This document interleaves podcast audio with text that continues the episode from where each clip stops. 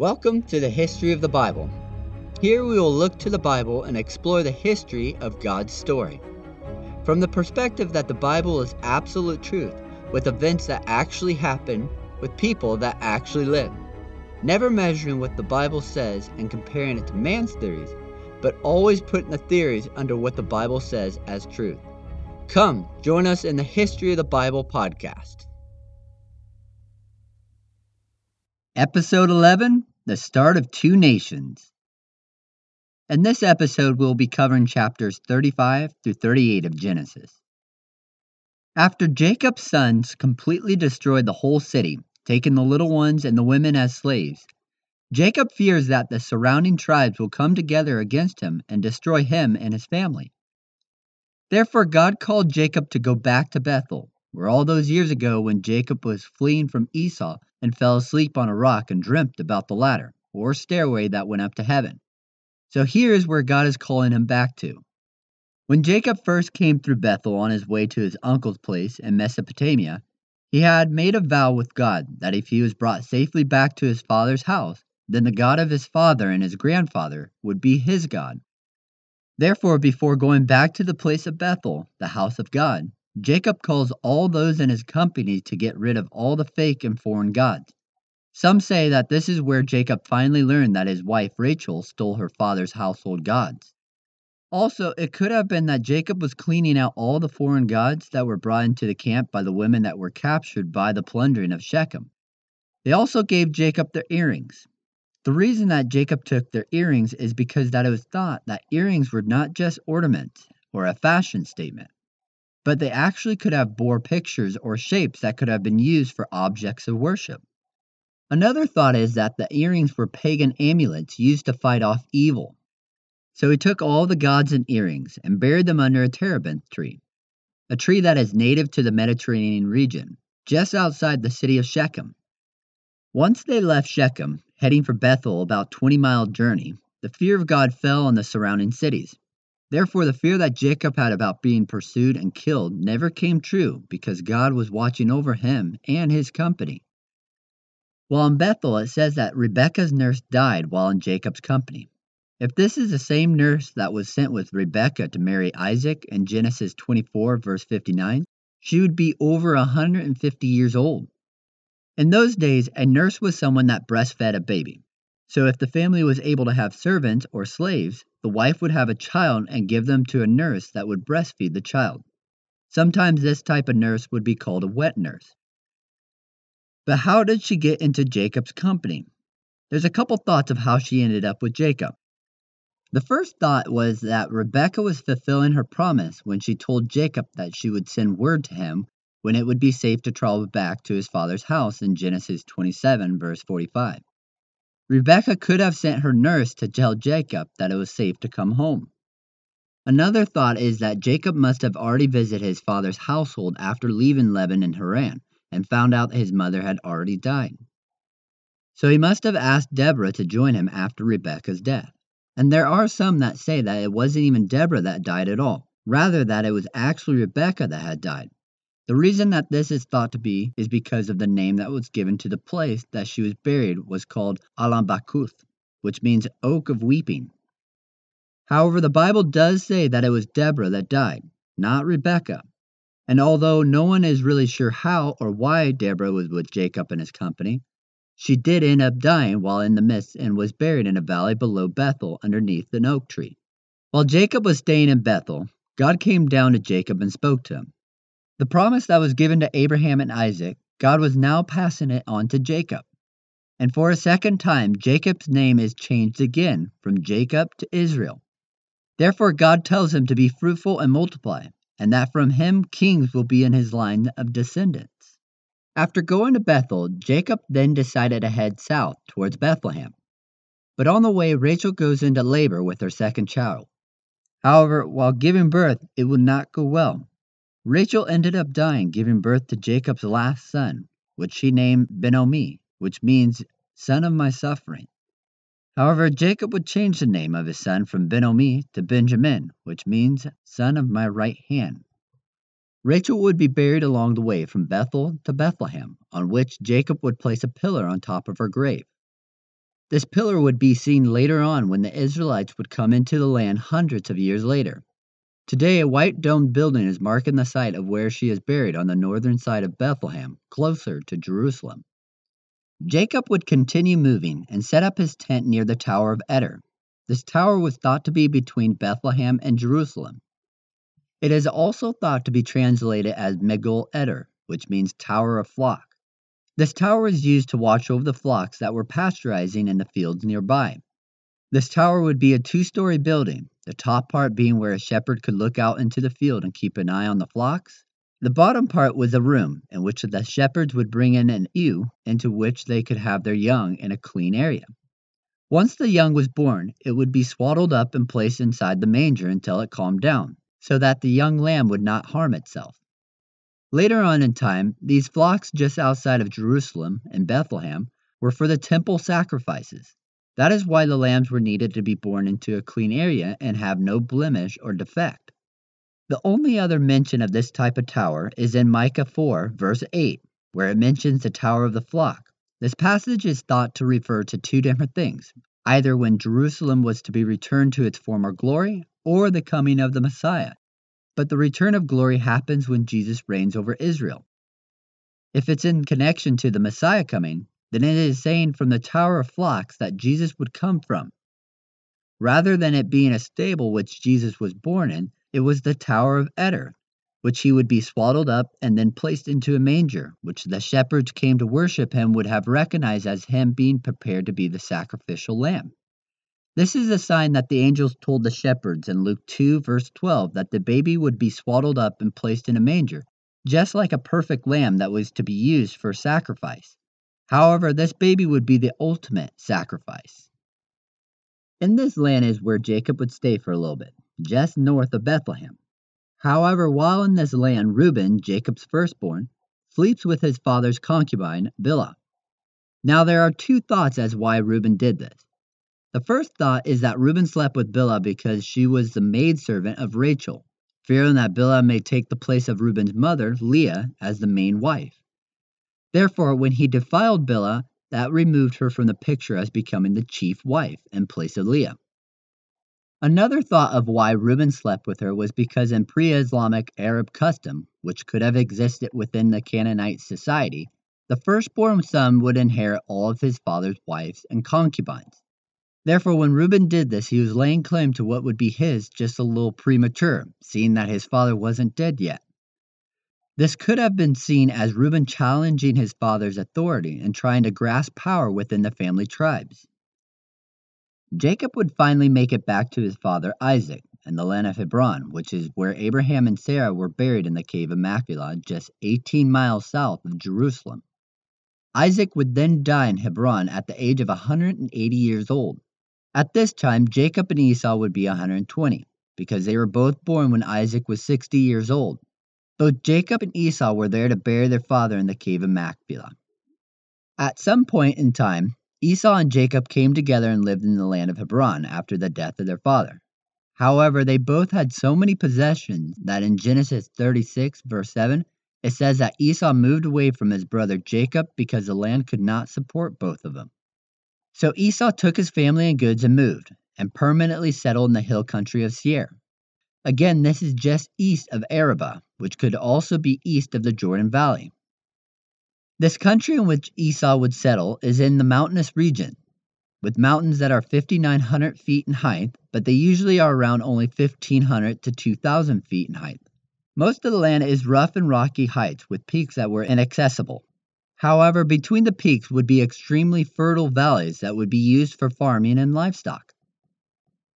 The descendants of Esau would be called the Edomites, which comes from the word Edom, the word Edom means red, which could be the description of the red sandstones that were found in the rocky terrain of the land of Seir.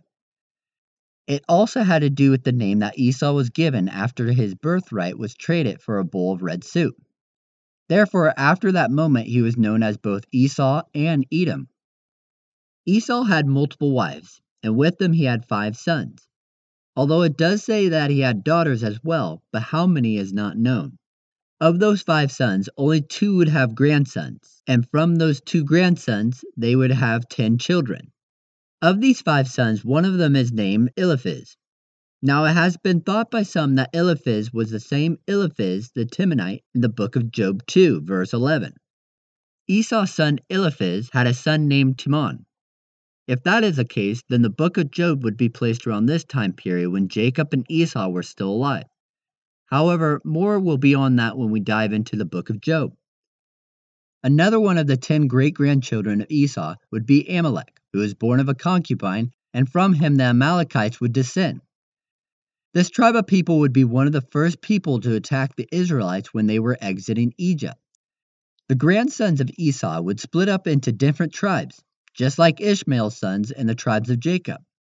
They would spread out across the land of Seir. However, when Esau first got to the land of Seir, there were other people already living there Seir the Horite and his descendants. The Bible says that Seir was a Horite living in the land of Seir. Although not much is known about the Horites, it is known that they were attacked by the four king alliance that came from Mesopotamia and took Lot captive. However, not much else is known about them. They could be a branch off the descendants of the Hivites. The word Horite means cave dweller, so it could be simply referring to the tribes that lived in the hill country east of the Jordan Valley. They wouldn't last long as a tribe, because Esau and his descendants would conquer the Horites. In Deuteronomy 2, verse 12 and 22, it says that Esau overthrew them and most likely integrated the conquered people into the descendants of Esau. This can be seen in that the daughter of Seir was a concubine of Esau's son Eliphaz. The daughter of a chieftain was not usually a concubine unless her people were conquered. After conquering the tribes that lived in the hill country, the descendants of Esau would become known as the Edomites, and then later be called the Edomenes by the Greeks. In Genesis 36, verse 31, it says that there were kings that reigned in Edom before there were any kings that reigned in Israel. These kings didn't reign like most kingdoms, in the sense that the throne was passed on from father to son. Their political system was a little bit different. Not only was the throne given to someone else of a different family, the city in which they ruled changed from ruler to ruler. This could mean that the information that was gathered together from various sources and was not a complete list, or after every ruler there was a different dynasty that stepped into power. However, many believe it was just the way the nation would be set up politically. It could have been that one man was, in a sense, elected by the different tribes to rule for that man's entire life. Then, after dying, another man was elected by the tribes to rule the people. This would explain why the ruler was a member of a different family after every man finished his reign, as well as why each ruler reigned from a different city. The Edomites worshipped other gods, just like the nations around them, they mostly worshiped the gods and goddesses of fertility. The way they made a living was through agriculture and trade. The king's highway ran through the territory of Edom. This highway was a travel route that connected the Mesopotamian region to Egypt, allowing for trade to happen all along this route. This would be the descendants of Esau. And although Esau moved away from Jacob, it isn't the last time that their family would meet.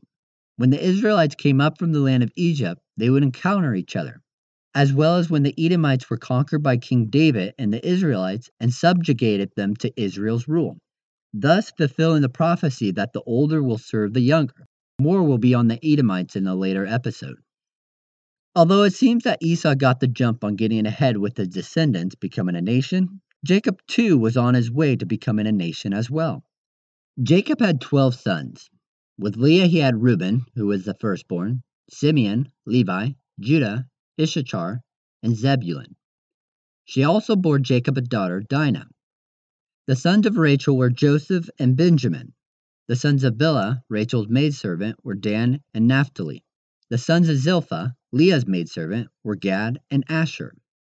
Now Judah travels to Adullam, which is a city about 12 miles southwest of Bethlehem, to visit a friend that works for him named Hira. While he was there, he found a woman named Shua, who was a Canaanite, and married her. She bore three sons for Judah. The first name was Er, which means watcher. The second son was named Onan. His name means strong or vigorous. The third was named Shelah, meaning petition. Judah would take a wife for his oldest son Er. Her name was Tamar. However, Er was evil and so he ended up being killed by the Lord, leaving Tamar a widow. In those times, when a man died and left a widow without a son, then it was the duty of the next son to take his brother's wife and have a son so that he could carry on his brother's name. This is called a Levirate marriage. It was not only found in Jewish culture in the Mosaic Law, but was also found in other ancient Eastern cultures as well, such as Semite, Persian, and some parts of India long before the law was given. This would be done so that the brother's name would not go extinct. Family names were very important in those days.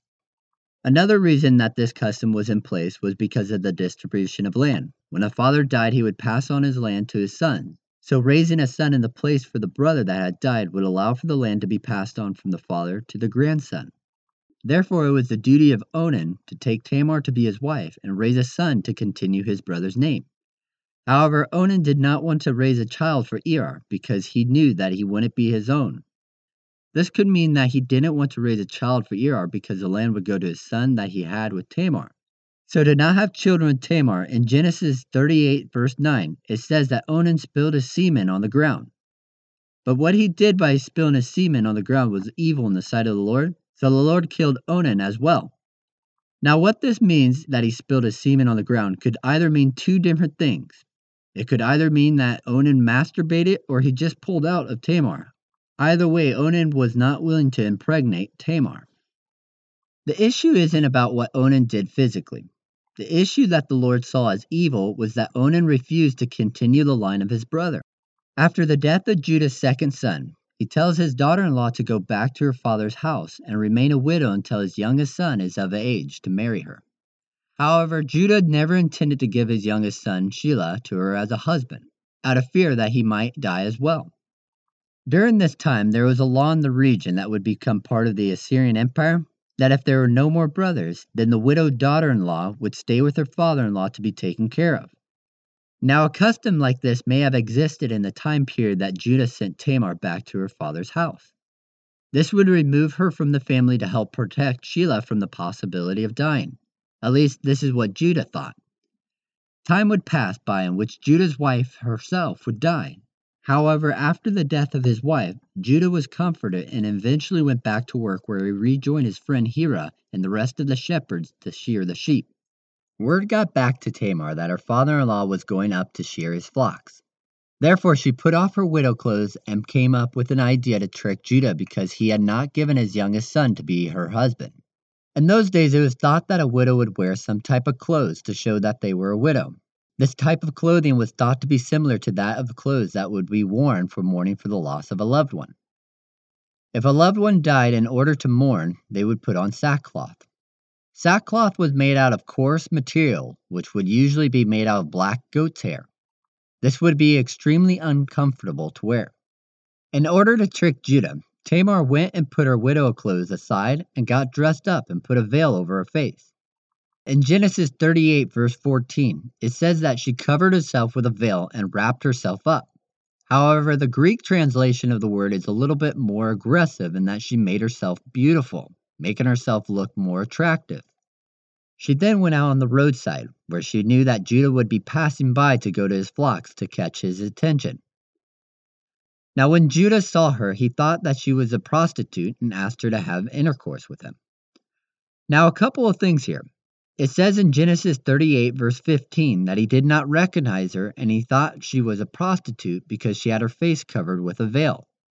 However, in those times, there were laws in the neighboring countries that could have been found in the land of Canaan that it was illegal for a prostitute to cover her face with a veil. The veil was actually used culturally for women that were engaged. A woman that had her bride price paid for already would wear a veil over her face to show that she was waiting for a groom to come to take her to be wedded. Therefore, it's interesting when Judah saw her face covered, he thought that she was a prostitute. So it must have been something else. Some scholars have mentioned that Tamar may have dressed up as a cult prostitute or a sacred prostitute to trick Judah. Now, in the Bible, there are two words for prostitute. The first is Zana, which means someone that commits adultery. The other word is Kadasha, which is a prostitute that was set apart for the worship of the gods or goddesses of fertility. Some scholars have mentioned that Tamar may have dressed up as a cult prostitute or a sacred prostitute to trick Judah. In the land of Canaan, the people would worship a fertility god named Ashtaroth. In ancient culture, a sacred prostitute was one of three things. They were either fulfilling their worship to the goddess by offering to have sex at least once in their lifetime, a prostitute that was only temporary, or a full time sacred prostitute. The full time ones were considered priestesses for the goddess in the temple.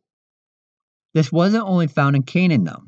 In Babylon, they had a custom in which every woman needed to offer herself at least once to the goddess of fertility. Therefore, the women of the land would come to the temple and sit in the courtyard of the temple waiting for a man to come to them. However, the women were not allowed to go home until their worship was completed by having sex with a man outside of the temple. Usually, it would be a foreigner that would come to the temple and offer a sum of money to any of the women by tossing it into their lap while she was sitting. There is no set amount of money needed to have sex with one of the women. The woman could not refuse the man, no matter the amount, or the man.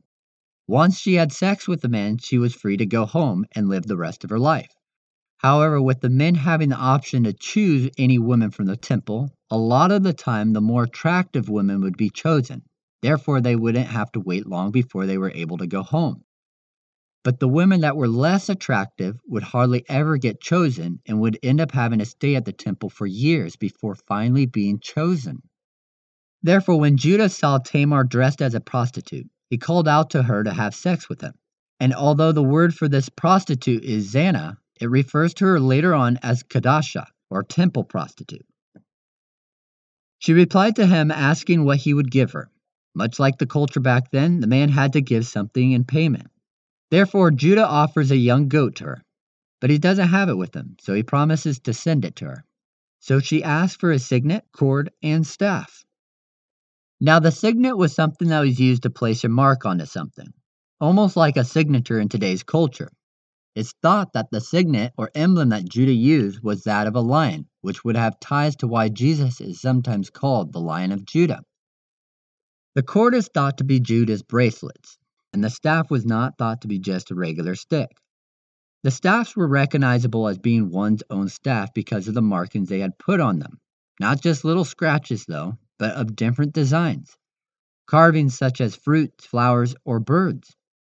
In ancient times, staff were a precursor to scepters that were basically walking sticks for kings.